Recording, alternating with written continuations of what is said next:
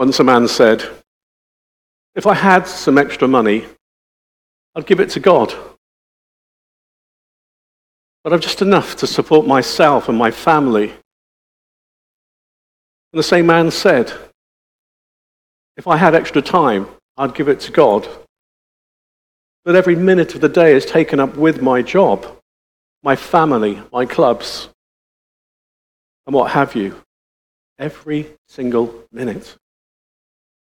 And the same man said, If I had a talent, I'd give it to God.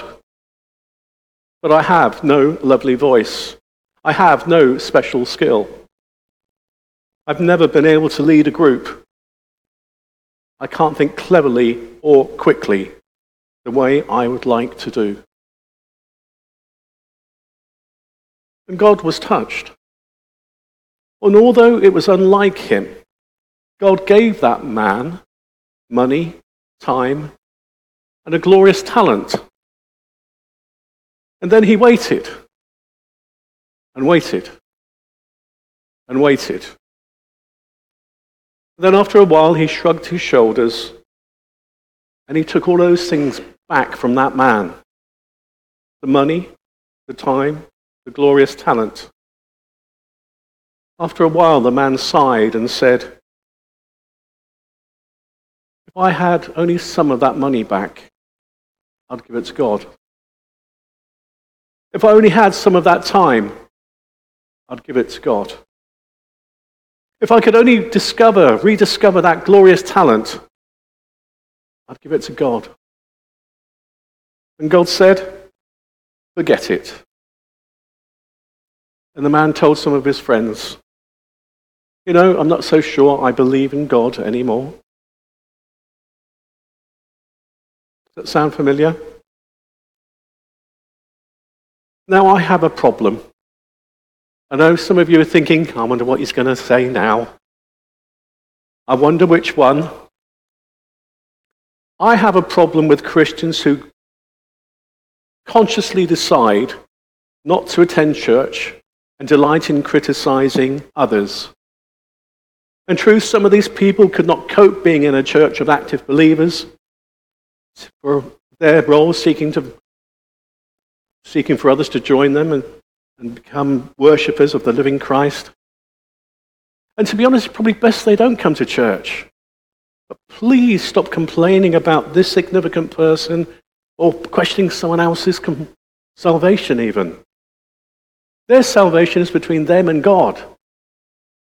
And also, I do not want to gauge in am I a premillennial or a postmillennial? Do I think the rapture is in our lifetime? Who is, or who was, in fact, the Antichrist? I'm sure we know people like that. And I pray they don't settle here. Because this normally placid minister would soon become very outspoken. I want a church where people are keen, willing, wishing to worship, wishing to serve, desiring to. The preacher was trying to get his church more enthusiastic about their church. The preacher said in his sermon, If this church is going to get anywhere, it has to crawl. The people said, Let it crawl, Rev, let it crawl. Then he said, After it learns to crawl, it has to learn to walk. And the people said, Let it walk, Rev, let it walk. The preacher got excited and said, After this, the church after it's learned to walk, it needs to run. And the people shouted back, Let it run, Lord, or Rev, let it run. And then he said, If this church is going to run, it's going to take money. And the people said, Let it crawl, Rev. Let it crawl. There's a lot of truth in that story. We all like the idea of running a church, making an impact, seeing people come to faith. But when you find out there's a cost, we start finding out how badly we want to run or not.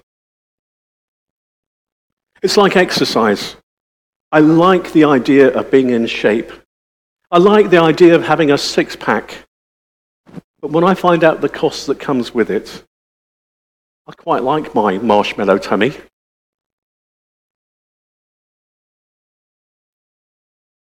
We're talking about giving, and I know that can offend a lot of people. People can just get so uncomfortable about the subject.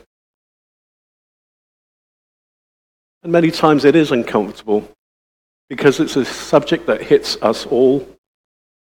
And that's being faithful to God's commands in all areas of our lives. And this also includes the areas of our finances. In 2 Corinthians that we've just heard, Paul points out the positive side of giving, the positive side of generosity.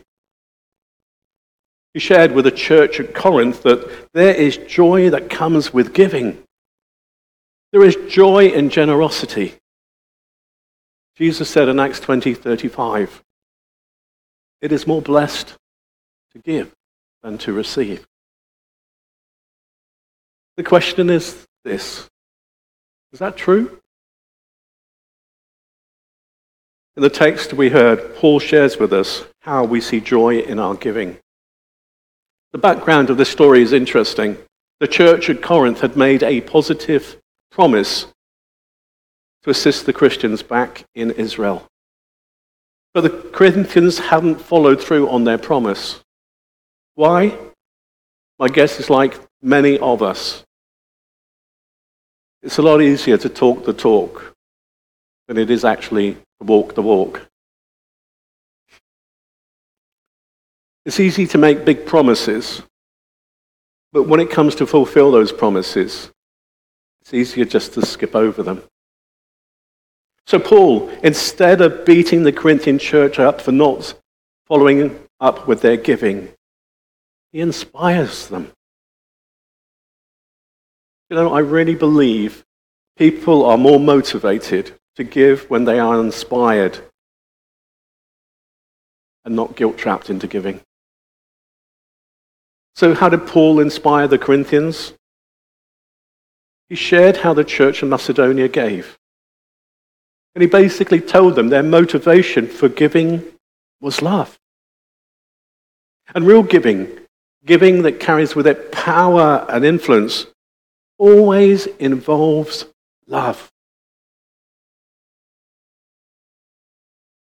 Love is first demonstrated in our giving when we give in spite of our circumstances. Why does it take love to give?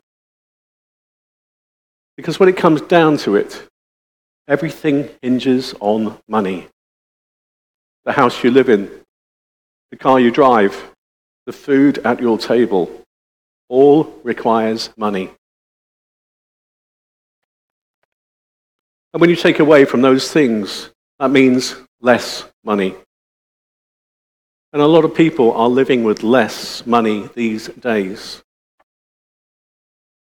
We had our gas bill come through recently, and it was for £700.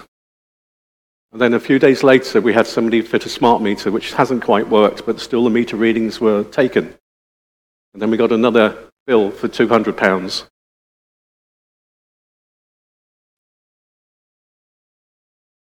So when it comes to giving, it's very easy to make excuses as why we can't give. But Paul pointed out at that church in Macedonia that it, their circumstances, it didn't interfere with their giving. You might think their circumstances might have not been that bad. But if you look in verse 2, Paul said that they went through a severe testing by affliction. We're not specifically told what that affliction is or was,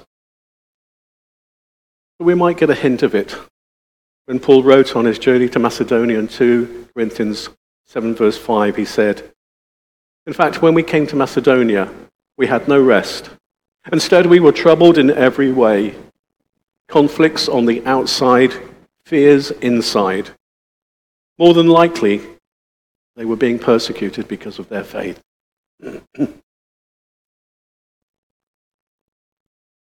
The Macedonians were also experiencing deep poverty. What does deep poverty, poverty mean?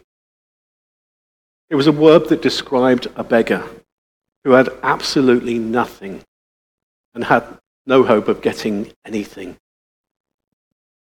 That's the condition the Macedonians were in.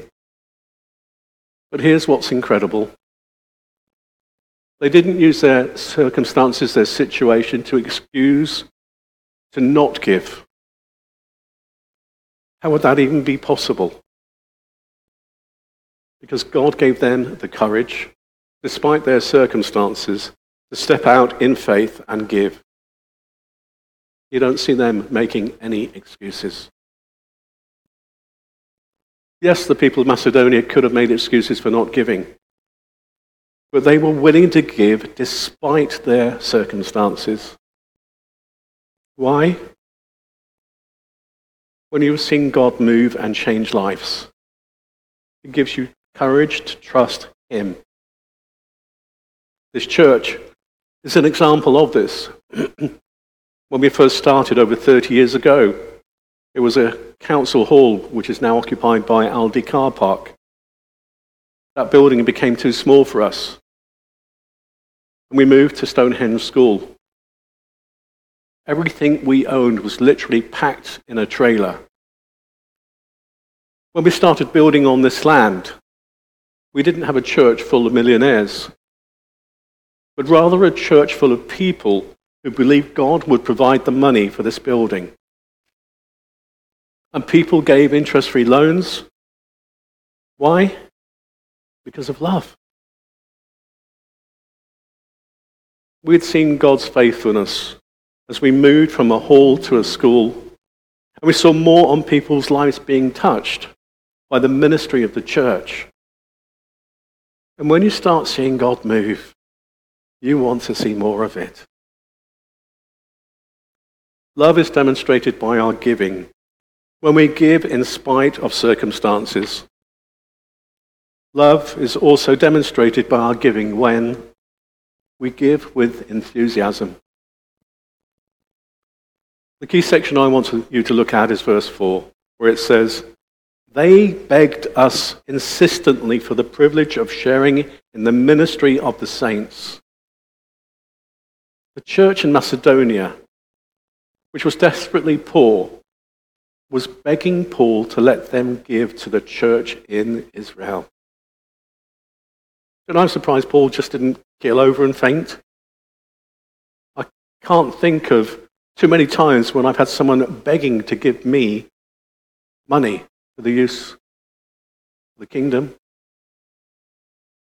But isn't it incredible when people give enthusiastically,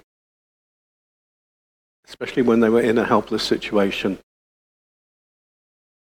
I want to thank you all here this morning because when the church was scammed back in September, we were scammed of £50,000.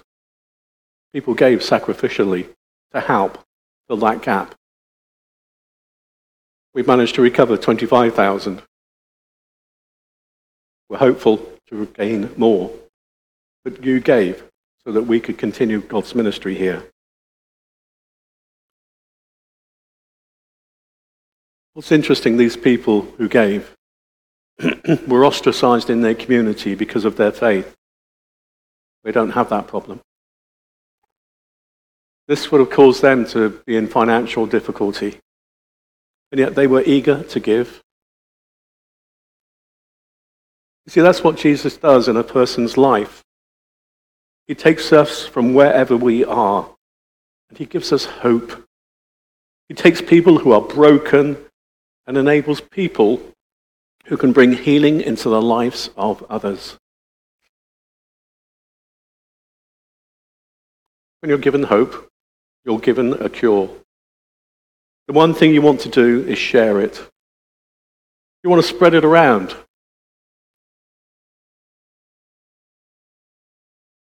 But then they didn't have a lot to spread around. They were desperately poor. It doesn't seem that their offering could have made much of a difference.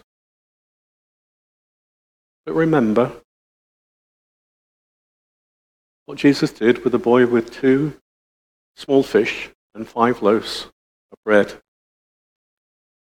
He fed a crowd of 15 to 20,000 people with it. God is not interested with the size of your gift.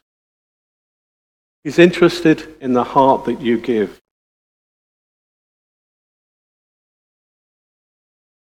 In the next chapter, Paul talks about the Corinthians that God loves a cheerful giver. Remember when Jesus was with his disciples outside the temple and people were coming in and dropping in their offerings into the money box? He only commented on one lady's offering. Her gift was less than a penny. What did Jesus say about her gift? He looked up and saw the rich dropping their offerings into the temple treasury. He also saw a poor widow dropping in two tiny coals. I tell you the truth, he said. This poor widow has put in more than all of them. For all these people are putting gifts out of their surplus. But she, out of her poverty, has put all that she had to live on. It's hard to give with enthusiasm when you're hanging on too tight. Now, the most frustrating sport I've ever played is golf. In so many ways, to me, it's counterintuitive. If you want the ball to go farther, one of the best things you can do is not hold the grip too tightly. You want to grip it lightly. Too much pressure grip puts tension in your arms and prevents you from keeping your wrist cocked in the downswing. Doesn't make sense, does it? Most importantly, a tight grip encourages you to swing with your hands and arms instead of your big muscles in your lower body. The same idea is true with giving. When you hang on too tight, it's hard to let it go. And when you're not, not willing to let it go, you sap the strength from the potential of any giving. The Macedonian church was able to be a great example because even though they didn't have much, they were willing. They were willing to let it go. So, why were they willing to release what they had? Because of love. The giving, as well as ours, demonstrates what we love. Jesus said in Matthew 6:21, for where your treasure is, there your heart will be also. No matter what we have, we always give to those things that we love the most. Let me ask you a question. This past Christmas, who did you buy gifts for? You bought them for people that you loved and cared about. You didn't go and buy presents for those that you don't know that well. You bought gifts for the people that you're closest to, the people you love the most. And when you love God, you give to Him. Love is demonstrated by our giving when we give in spite of circumstances. Love is demonstrated with enthusiasm. And finally, Love is demonstrated in our giving when we follow through. Paul says in verse 10 Finish what you have begun. And Paul gives his opinion on the matter. He was giving advice on giving. He reminded us that giving must always come from a willing heart. It cannot be coerced or forced. But Paul doesn't simply want them to give, but to desire to give. Desire prepares drive for giving. Paul encouraged them to follow through and turn their desire to contribute into action.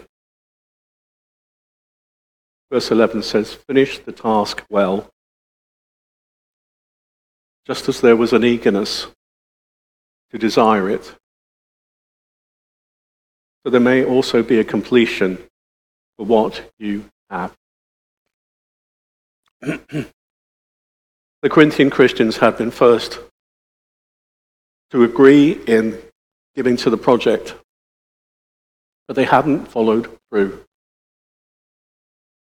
Paul wanted them to know the desire was not enough. Willingness and desire are never substitutes for doing. Many people make many noble and good resolutions, but never follow through with them. We all know the old proverb the road to hell is paved with good intentions. Paul's advice was to immediately put into action the desire God had placed on their hearts. Sometimes our willingness to give often needs to be encouraged. God desires us to put our good intentions into concrete actions. If you look at verse 12, it encouraged the Corinthians to give according to their desire and means. For if the eagerness is there, it is acceptable according to what one has, not according to what one does not have. God does not expect us to give what we haven't got.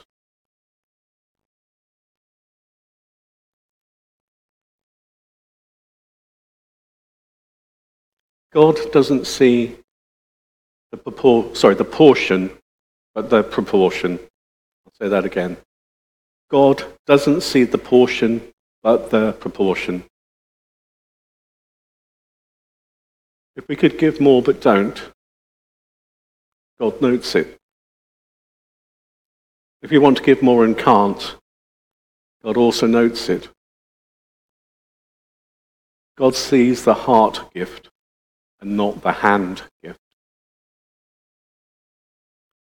When we have given willingly according to what we have, we have practiced faith and practiced love. Many of you have heard this story before. But when I was first married, moved into our first house, we couldn't afford carpets. But we got a quote. Two lovely, dear ladies, Mrs. Case and Mrs. Clemenger, both widows of retired ministers, prayed about giving some money to somebody. Imagine my surprise when a check landed on our doorstep for the amount of £278.95p, the exact amount for the quote for the carpet. You know what that as a result has meant? It has become easier for me, for us, to trust God because we can look back at a time in our life and say, I know it's a little tight right now, but God provided for us in the past, and I trust He'll do the same again in the future. That makes it easier for me to finish the task. When God calls me to give, I know I will be able to do it. But the only way you discover God's blessings and faithfulness in your giving is when, well, when you give. Most people talk about how much they want to give how they desire to be supportive. But let me challenge you just do it. What you'll discover is that giving is worth it. And it's so powerful that it won't matter what circumstances you are in. It's so powerful that you'll be enthusiastic about doing it. And it's so powerful that you'll follow through on your giving. You see, we find out what is important to us by examining what it is we give to. There is no greater you can invest in than in the work of God and his people. Jesus told Peter in Matthew 16, verse 18, You are Peter, and on this rock I will build my church and the forces of Hades will not overpower it.